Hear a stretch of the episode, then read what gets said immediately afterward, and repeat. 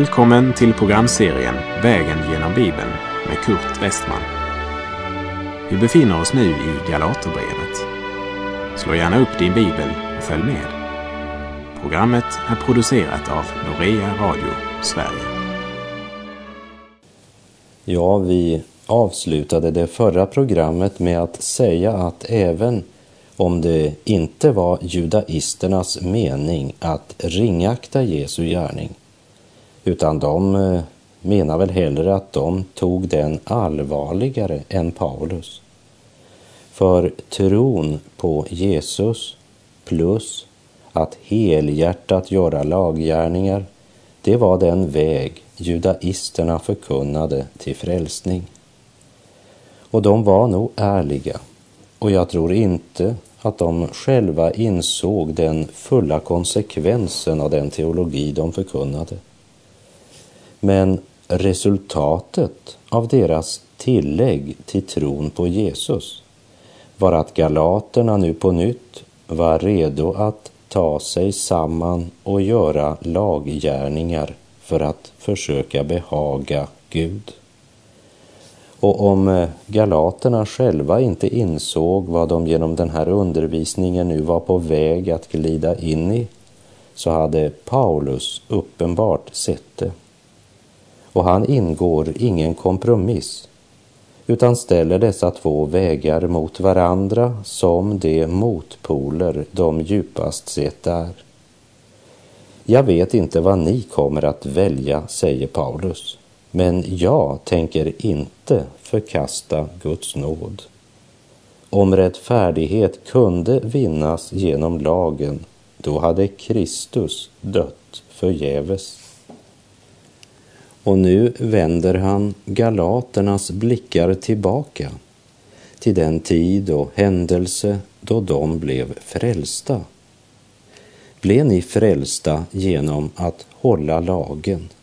Eller genom att lyssna i tro. I de två första kapitlen var Paulus argumentation historisk. Nu tar han sin utgångspunkt i galaternas andliga erfarenheter. Men hela tiden är själva grundlaget skriftens vittnesbörd. Han förklarar de gammaltestamentliga texterna så att de ska få se att Guds löfte är inte uteslutande knutna till det judiska folket, utan det är de som har Abrahams tro som är Abrahams barn och visar därmed att judaisterna hade missförstått lagens plats i frälsningshushållningen. Och han anklagar galaterna för att vara oförståndiga. Vi läser Galaterbrevet 3, vers 1. Ni dåraktiga galater, vem har förhäxat er? Ni som har fått Jesus Kristus framställd för era ögon som korsfäst. Brevets dramatiska form visar med vilken omsorg Paulus värnar om den kristna friheten. Varför använder ni inte huvudet vad är det egentligen ni håller på med? Vers 2. Endast det vill jag veta. Tog ni emot anden genom att hålla lagen eller genom att lyssna i tro? Här vill jag, innan vi vandrar vidare, bara mycket tydligt säga evangeliet är sant oberoende av din upplevelse. Upplevelsen, det vill säga din personliga erfarenhet, är bara något som stadfäster evangeliet. Det är inte upplevelsen som frälsar dig. Den frid du känner i ditt hjärta, det är inte den som frälsar. Friden är bara frukten av att du tror evangeliets budskap. Det är allt för många idag som tar sin utgångspunkt just i upplevelsen och har den som orsak och grund för sanningen. Alltså från upplevelse till sanning. Men personligen så tror jag att Guds ord går från sanning till erfarenhet och inte omvänt. En man steg upp vid en samling och läste ett avsnitt i Bibeln och så sa han Eftersom det råder så många olika meningar om tolkningen av den här texten och vi inte önskar stridigheter så ska jag berätta vilka erfarenheter jag har gjort. Ja, hans erfarenhet, den var så långt från den heliga skrift som den någonsin kunde bli. Han byggde sanningen på sin erfarenhet och det kan man helt enkelt inte göra. Erfarenheten ska stadfästa evangeliet. Det är inte erfarenheten som är sanningen, men det är sanningen som ska erfaras. Och sanningen, den är i evangeliet. Tog ni emot anden genom att hålla lagen eller genom att lyssna i tro? Här talar Paulus inte bara om att lyssna med öronen, men om att ta emot budskapet, höra och höra igen, leva av det och leva i det, lyssna i tro. Det är inte något du måste göra innan du kan bli frälst. Men det är något du måste höra innan du kan bli frälst. Eftersom evangeliet är budskapet om något som Gud har gjort för dig och som du måste veta. Du måste höra.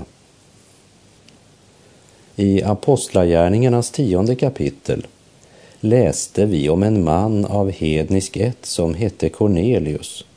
Och det står om honom att han var gudfruktig och gav allmosor. Men han var inte född på nytt. Han hade inte hört evangeliet om Jesus Kristus. Efter programmets slut så kan du gärna slå upp Apostlagärningarna och läsa i kap- Apostlagärningarnas tionde kapitel om Cornelius. Han som fick besök av en ängel som sa till honom att han skulle skicka efter Petrus och höra vad han hade att säga. Och när Petrus anlänt säger Cornelius tack för att du kom. Nu är vi alla samlade här inför Gud för att höra vad Herren har gett dig i uppdrag att säga. Cornelius säger att den enda orsaken till att de samlats är för att höra Petrus förkunna det som Gud lagt på hans hjärta. Och Petrus förkunnade evangelium för Cornelius och de andra. Och medan Petrus ännu talar så föll den helige ande över alla som hörde hans ord. Och denna dag har därför blivit kallad för hedningarnas pingst. Cornelius och hans hus fick uppleva frälsningens under. Hur skedde det? Genom att höra evangelium. Och nu frågar Paulus galaterna, tog ni emot anden genom att hålla lagen eller genom att lyssna i tro? Aldrig, inte ens i det gamla förbundet, mottog någon anden genom laggärningar. Det blir mottaget genom att höra i tro. Och galaterna hade inte heller mottagit anden genom laggärningar. Den helige ande mottas genom att höra. Anden är Guds sigill som det står i Efeserbrevet 1.13.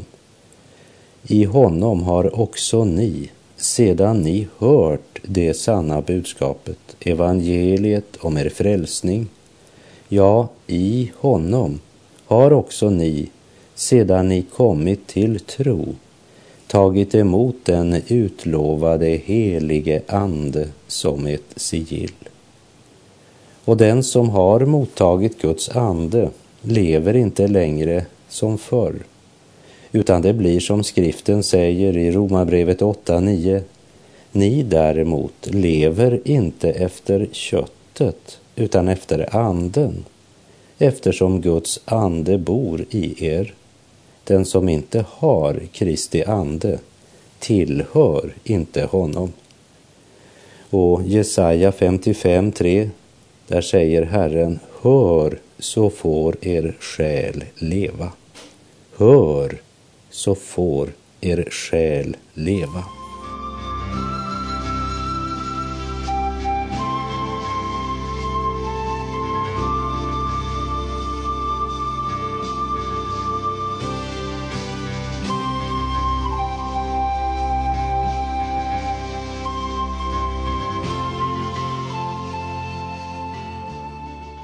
Först frågade Paulus, tog ni emot anden genom att eh, hålla lagen eller genom att lyssna i tro? Och så kommer hans nästa fråga i Galaterbrevet 3.3. Är ni så dåraktiga, ni som började i anden, ska ni nu sluta i köttet? Paulus undrar, om det är den helige Ande som omvände er, förde er till Kristus och Guds ande bor i ert hjärta, vill ni då återvända till lagen som var given för att reglera och övervaka köttet och inbilla er att det skulle föra er upp till en högre andlig nivå? Och vi läser vers 4. Har ni då lidit så mycket förgäves, ja, helt förgäves? Han påminner om vad det hade kostat dem att ta emot evangeliet, därför att de funnit pärlan som fick kosta allt. Och valet att tro på Jesus hade inneburit både svårigheter och lidande.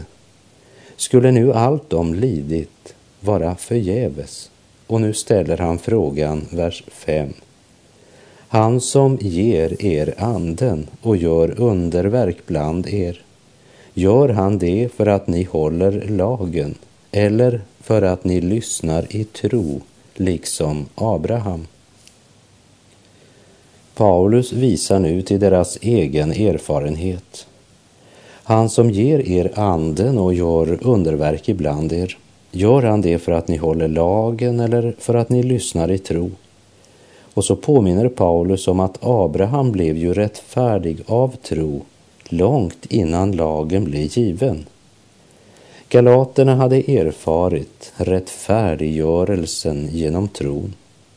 Det är därför Paulus frågar, vem har förhäxat er? Är ni så dåraktiga, ni som började i anden? Ska ni nu sluta i köttet.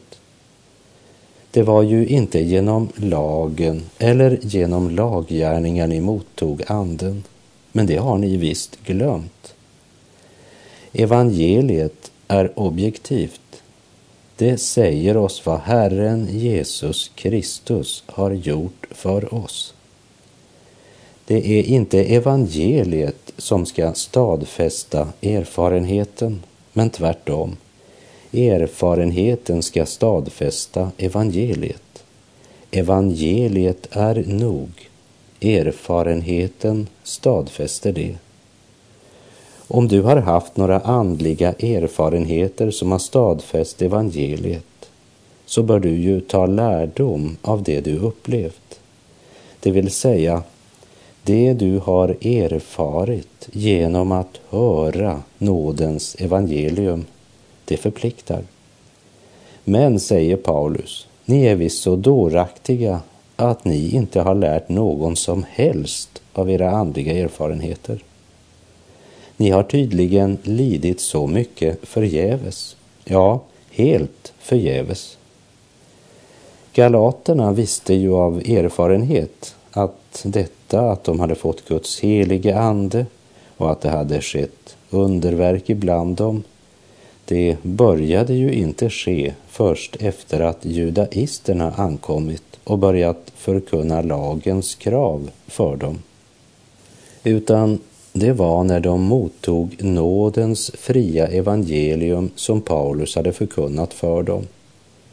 Och nu önskar Paulus att de ska tänka på det och ta konsekvensen av det. Allt annat ville vara mycket dåraktigt. Vem har då förhäxat er?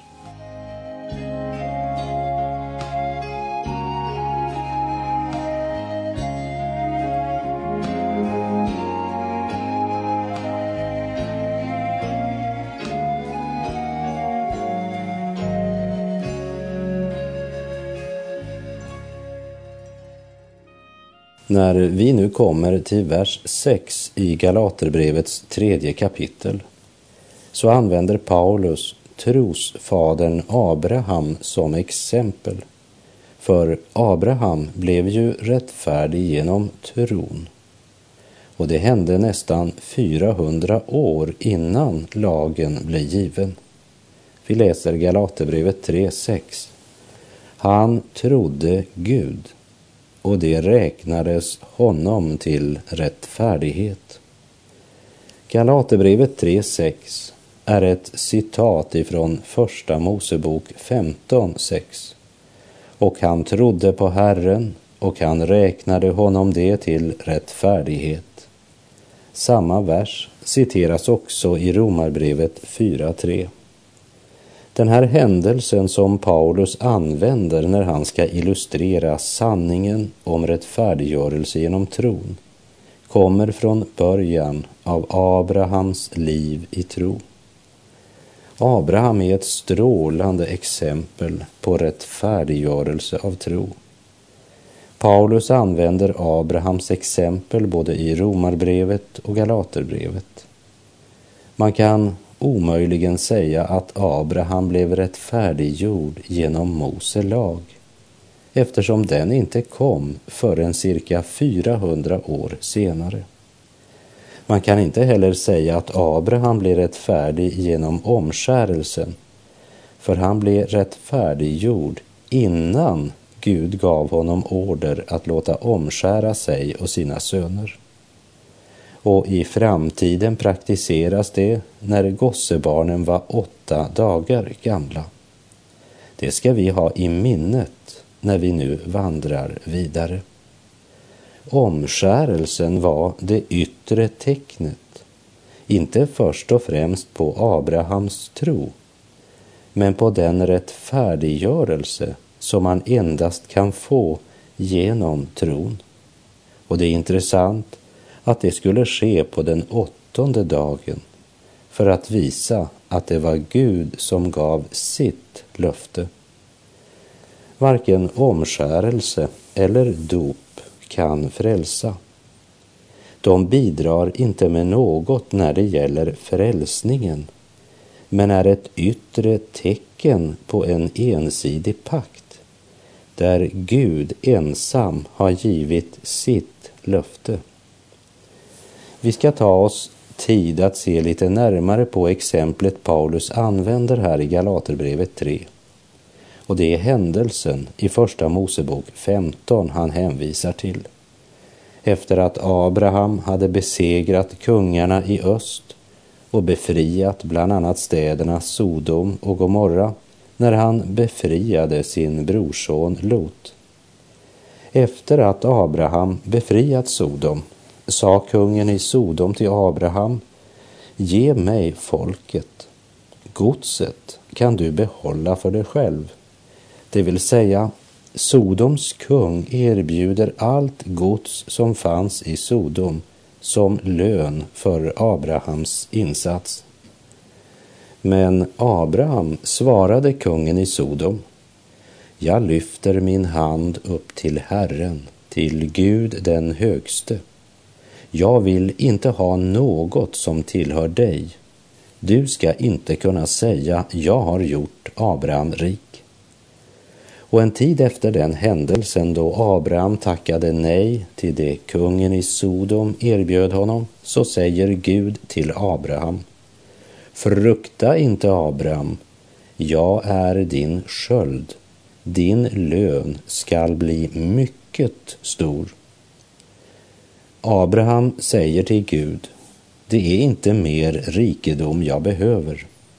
Du hade en gång lovat mig en son, men jag är barnlös. Det är då Gud leder Abraham ut och säger, räkna stjärnorna om du kan. Du behöver inte skapa en enda stjärna, bara räkna dem. För du kan ju inte skapa en stjärna och du kan inte ge dig själv en son. Men jag kan båda delarna, säger Gud. Du kan inte ens räkna stjärnorna och du kommer inte heller att kunna räkna dina efterkommande. Och vet du hur Abraham reagerade? Jo, han trodde på Herren. Och Gud räknade Abraham det till rättfärdighet. Vi kan säga, Gud sa, jag ska göra det. Och Abraham sa, Amen. Vad har det att säga till dig och mig idag? Gud har sagt till oss, jag utgav min son för att dö för dig. Om du tror på honom så kommer du inte att förgås utan ha evigt liv. Vill du säga amen till det? Tror du Gud? Det var det Abraham gjorde. Han trodde Gud och från det ögonblicket förklarade Gud honom rättfärdig. Önskar du att ta emot hans son i tro?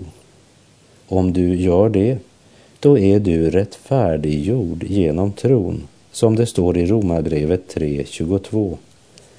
En rättfärdighet från Gud genom tron på Jesus Kristus för alla som tror, ty här finns ingen åtskillnad. Abraham hade fått ett löfte av Gud. Men för att Abraham ska kunna praktisera löftet i sin vardag så önskar han en bekräftelse. Det är som om han säger tack för löftet Gud. Men låt mig få det skriftligt. Ge mig ett kontrakt, ett bevis.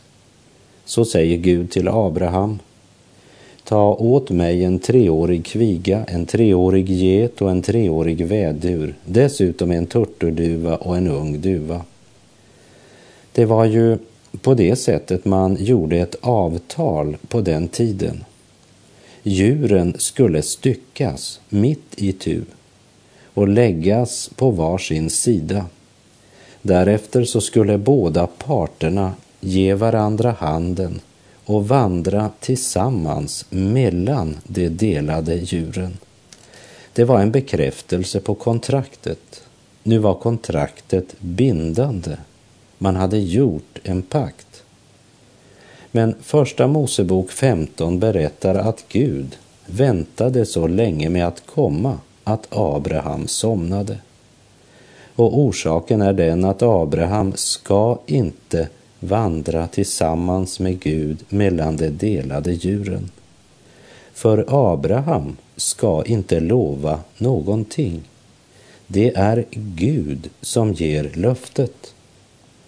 Och i Första Mosebok 15.17 står det, då nu solen hade gått ned och det hade blivit alldeles mörkt, syntes en rykande ugn med flammande låga som for fram mellan styckena. Som du ser så gick Gud ensam mellan styckena som delats.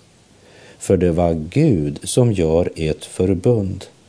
Abrahams del var bara att tro Gud. Och vers 15-18 i Första Mosebok står det, på den dagen slöt Herren ett förbund med Abraham. Vi lägger märke till att det är inte Gud och Abraham som gör ett förbund med varandra, men det är Gud som gör ett förbund med Abraham. Som det står i Romarbrevet 8.3. Ty det som lagen aldrig kunde uträtta, därför att den var kraftlös till följd av vår syndiga natur, det gjorde Gud. Hade förbundet varit beroende av Abrahams trofasthet, kanske att han skulle be sin kvällsbön varje kväll, så kunde han ju ha glömt det en kväll och då hade förbundet varit värdelöst. Så Gud är den som gav alla löftena och förbundet bygger på Guds trofasthet.